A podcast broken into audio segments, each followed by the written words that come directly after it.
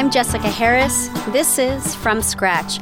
My guest is Zainab Salbi, the founder of Women for Women International, an organization that assists female survivors of war in countries including Rwanda, Kosovo, Bosnia, Iraq, and Afghanistan. Women for Women has provided over $100 million in direct aid and microfinance loans, and the organization also helps women start their own small businesses. Zainab grew up in Iraq, where her family had ties to Saddam Hussein. Her father was his personal pilot. She is the author of Between Two Worlds, a memoir that describes her life growing up under Saddam's Ba'athist regime, and The Other Side of War Women's Stories of Survival and Hope. Welcome. Thank you. When you were growing up in Iraq, what did you dream to be? Oh, well, like as any child and teenager, I went through a whole series of dreams from wanting to be a pilot to wanting to be an architect. Um, but really, at the age of 15, I knew that I wanted to work with women and help women. I remember that moment very, very clearly. It was after my mom made me read so many books about women's issues and told me so many stories of what goes on with women. Um, and I remember she was driving one afternoon in Iraq, one evening actually in Iraq, and I told her, when I grow up, I'm going to help women. I'm going to dedicate my life to helping women. And I remember her turning towards me, looking at me, and she says, And you can do it. Mm. And I never forgot that moment. And um, that has been my journey ever since. I, I went on a detour here and there, but really the journey started in a very early age of 23 when I started Women for Women International. Why did your mom encourage you to read books about women? Um, well, my mom, I think she wanted to pass on what happens to women. My uh, my grandmother, for example, married at the age of 13 uh, to a man uh, older than her. She was an orphan. And even though my grandfather was a nice guy, he was older than her. And she went through a lot of suffering in terms of being under the control of a, another household, basically. My grandmother made sure that all of her children, particularly her girls, went to school and finished universities. And that's the story of my mother. There was a change throughout a generation. My mom was a working woman, a uh, college graduate, she was a biology teacher. But then she still struggled between the expectations of a modern woman, you know, working independent, and that she was a wife and a mother. And the expectations of her as a wife and a mother never changed, actually, and never adopted.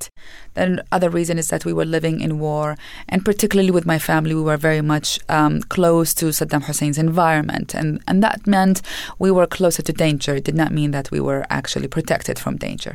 And so, for a diversity of reasons and all of these reasons, my mom was very passionate that I had to be strong, that I had to be independent.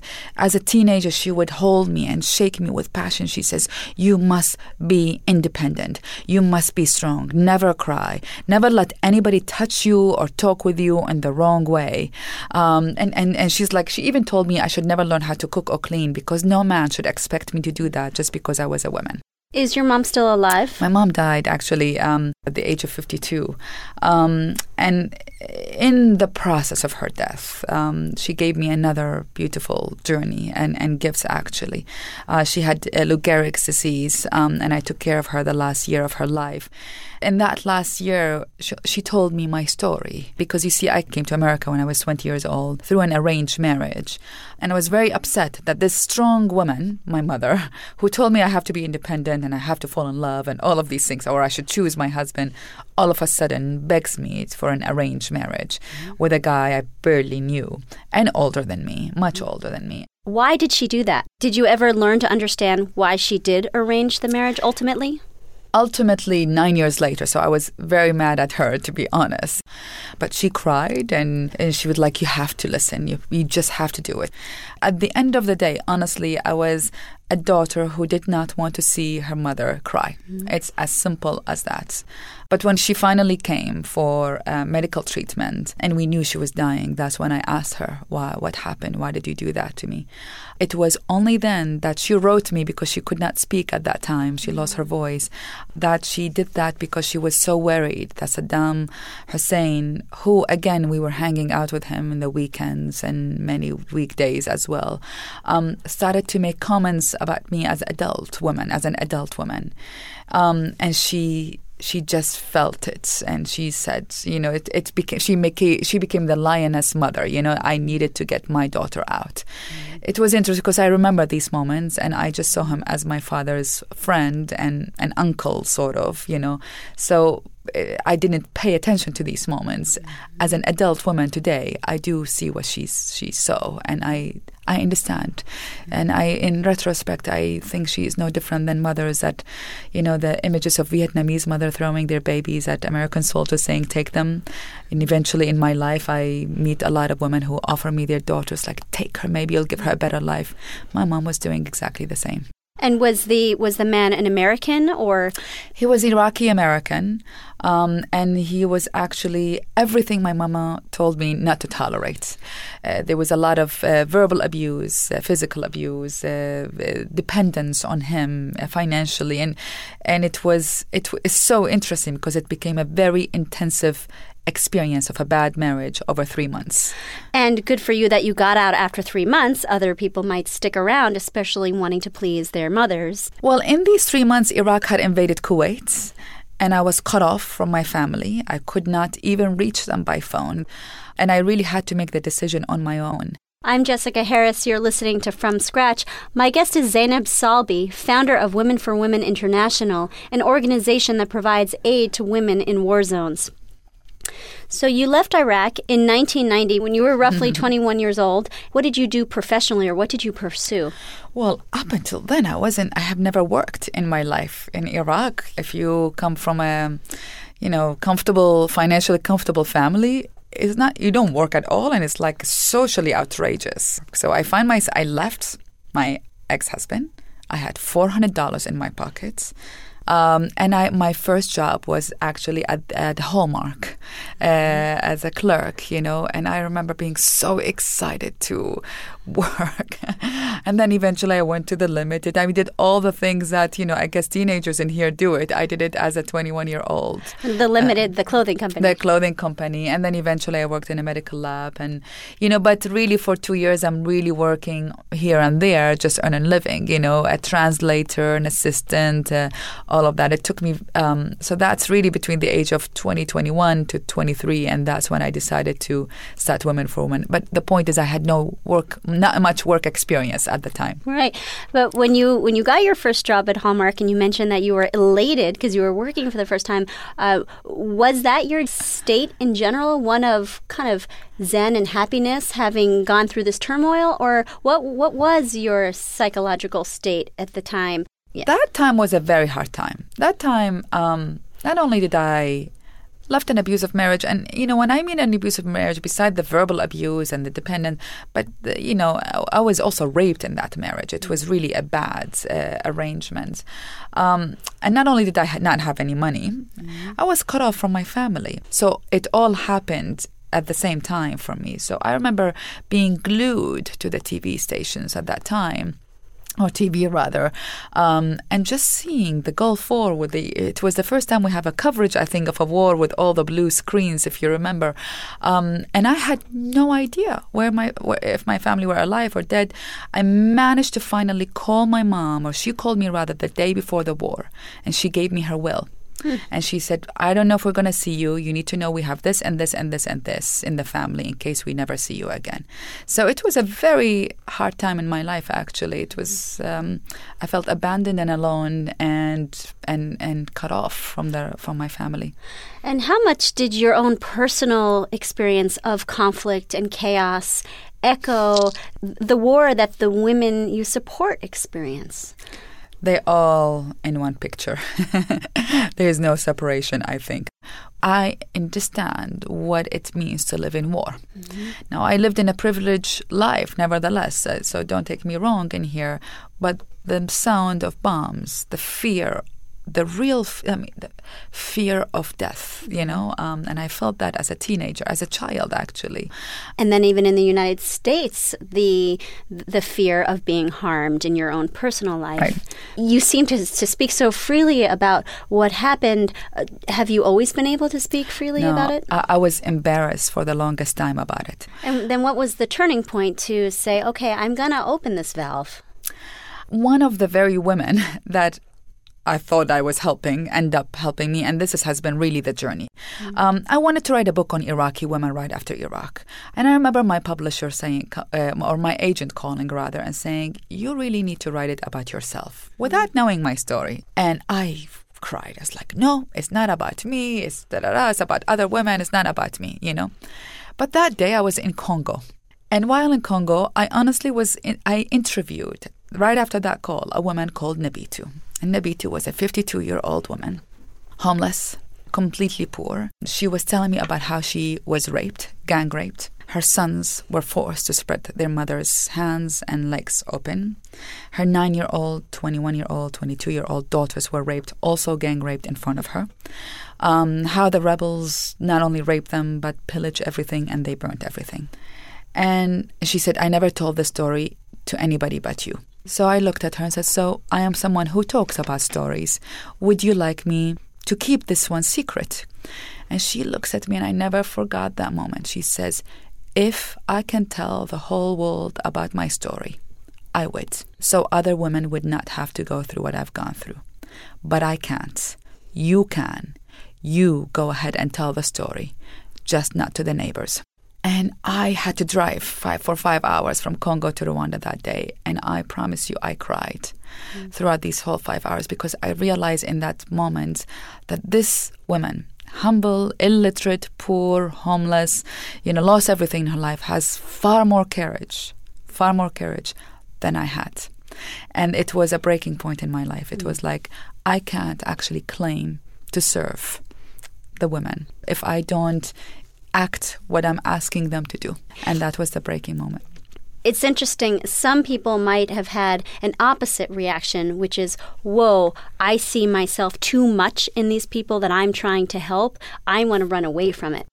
I, you know, just I feel uh, because I lived in fear in dictatorships and close to a dictatorship. I mean, I lived in times in which my family was socialized with Saddam, and he would talk about how he killed his best friend the night before, and I would see my parents pale and scared to death. Mm-hmm. So I that fear is so was so much in my DNA. So I really had a choice.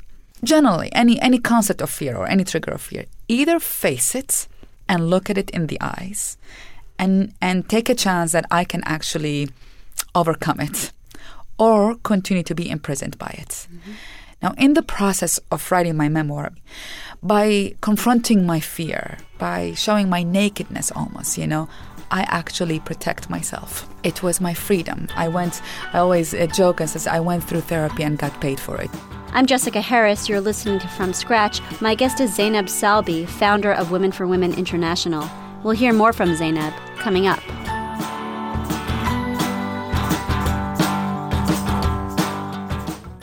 I'm Jessica Harris. This is From Scratch.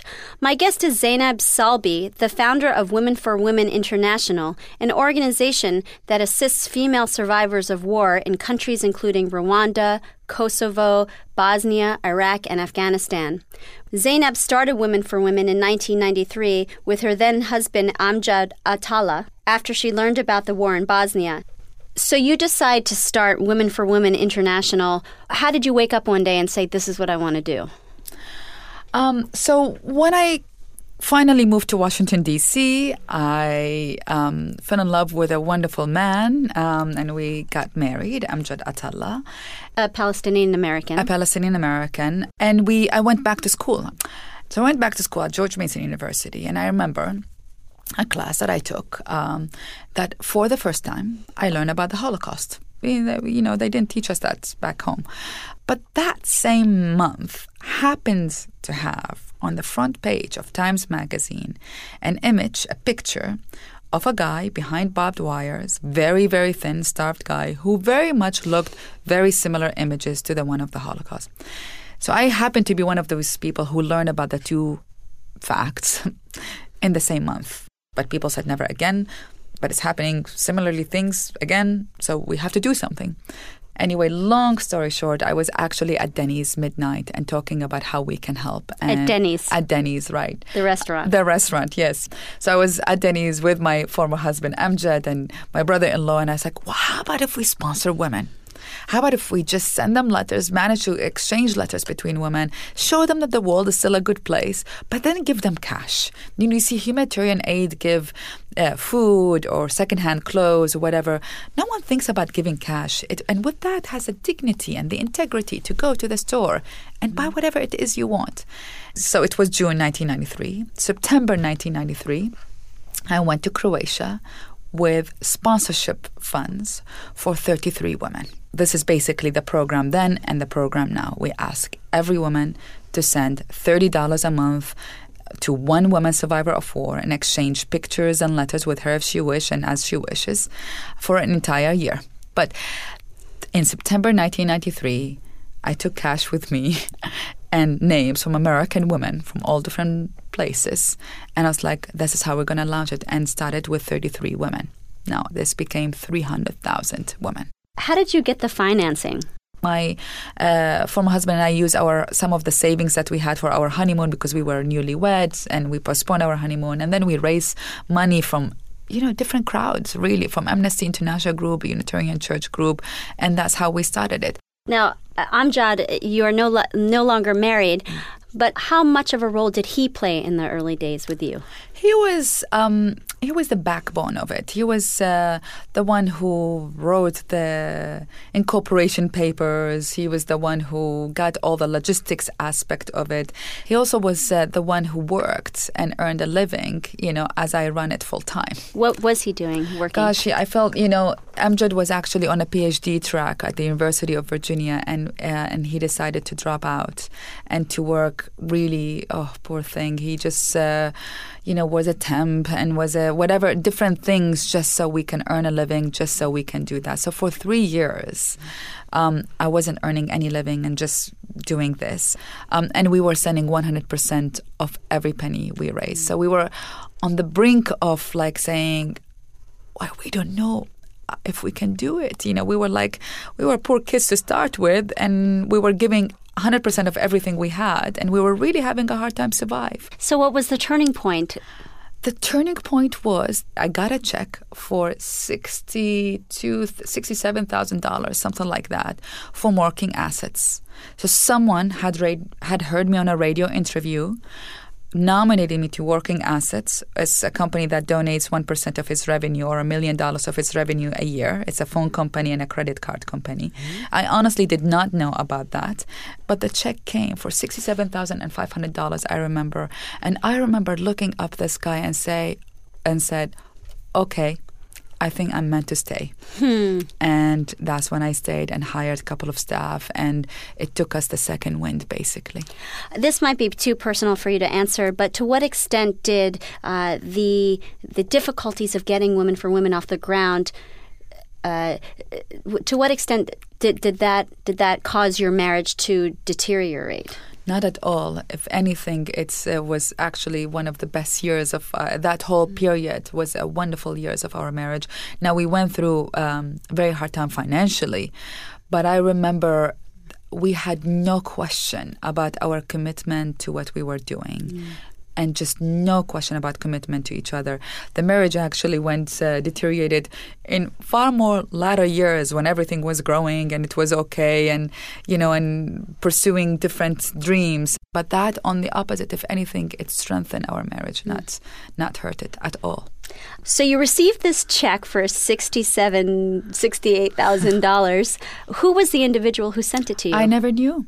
But I, until today, I never knew who this was. She was a listener, I think, to a radio. I honestly don't know. By the way, you mentioned, oh, you don't know the woman who recommended you. It could have been a man, right? Oh, it could be a man. Yes, yeah, absolutely. And as a matter of fact, really and honestly, men have been wonderful supporters uh, uh, throughout the, from President Clinton to Mayor Bloomberg, actually, who have been really wonderful supporters to our initiative. I'm Jessica Harris. You're listening to From Scratch. My guest is Zainab Salbi, founder of Women for Women International, an organization that assists women who have survived wars in countries including Bosnia, Rwanda, Iraq, and Afghanistan. She's one of 20 leaders chosen by President Clinton to work on the Clinton Global Initiative LEAD program. How do you help people logistically? Well, the development of the whole template of the project came throughout the years. You, you sponsor a woman for one, one year only. In that one year, she is grouped with 25 other women.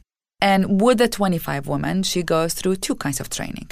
One, an educational program that teaches her really about her rights, her own value, the value of her, of being her, a, a woman, and the value of her own contributions, um, and teach her about the services that are accessible to her. So it is teaching her from her legal rights to her political rights, go vote, to nutritional health issues, to her, her economic values and the different things that she can do for budget management and things like that. So what we call that an educational program that goes along with very basic literacy and numeracy. Now we also have parallel to that vocational and business skills training. And we teach women skills that has market demands. And that goes from honestly from food to service industries to um, manufacturing, meaning uh, different things, embroideries and things like that, but much more to sell hats and gloves and whatever it is. We have partnerships with companies like Kate Spade, but also women have their own market locally to carpentry and shoe production and all of these things. So really, we do market assessment and we teach them very, very practical skills. At the end of the year, they graduate big ceremony. It's beautiful. They get mm. their official certificates. And almost all the women, this is the first time, they get a certificate. And usually they frame it and put it in their living room. And then that's after that, we help them to place them in jobs, basically, and in, in, uh, or in income generating opportunities. Could you provide an example of how you've helped a woman um, a woman that I recently met in um, in Afghanistan, and her name is Yakuba. Um, and Yakuba was promised to be married at the age of six, sent to her in laws at the age of six. The boy she was to marry was nine years old. Now, they don't marry immediately when they get married when she was 15. Um, and he gets killed when she was 16 and a pregnant woman. So at 16, she is a widow and a and a, a, single mother living in an abusive household with a, with his in-laws, with her in-laws. Um, poverty strikes and she ends up going and selling hats in the streets of Afghanistan during the Taliban time. And she talks about how the Taliban one time saw her with a slipper, an open slipper, so her toes were showing, and they came and whipped her. Um, but she also talked about how she grabbed that whip the hand and grabbed the whip and threw it. And when I asked her what what what occurred to you, what what triggered you to do that, and she said it wasn't the pain of the beating, it was the humiliation of being beaten was more painful. Um, then the Taliban leave and she joins our program with nothing really. She learns embroidery, uh, but she had really particular skills, you know, and so we end up hiring her as a teacher. And she took a loan on the side to start a business. Five years later, she has $30,000 in her bank account. We were talking before about a, a pivot point uh, for, for you and for the organization when you received your first big check. But certainly now the organization has provided over $100 million in direct aid and microfinance credit. Were there specific allies financially or on the PR front that helped escalate the organization to a whole other level?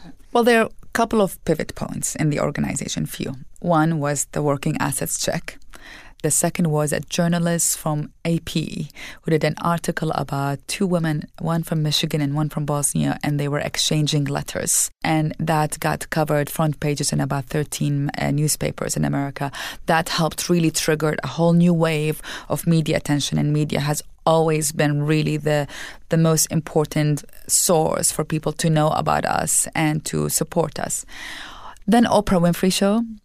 Um, Oprah came to us uh, in September 2000, as a matter of fact. I had no idea who Oprah was before they identified us. They identified me particularly. They wanted to do a small segment. It was called Remember Your Spirit segment. And I remember going home and watching Oprah and I was like, wow, this is an amazing woman.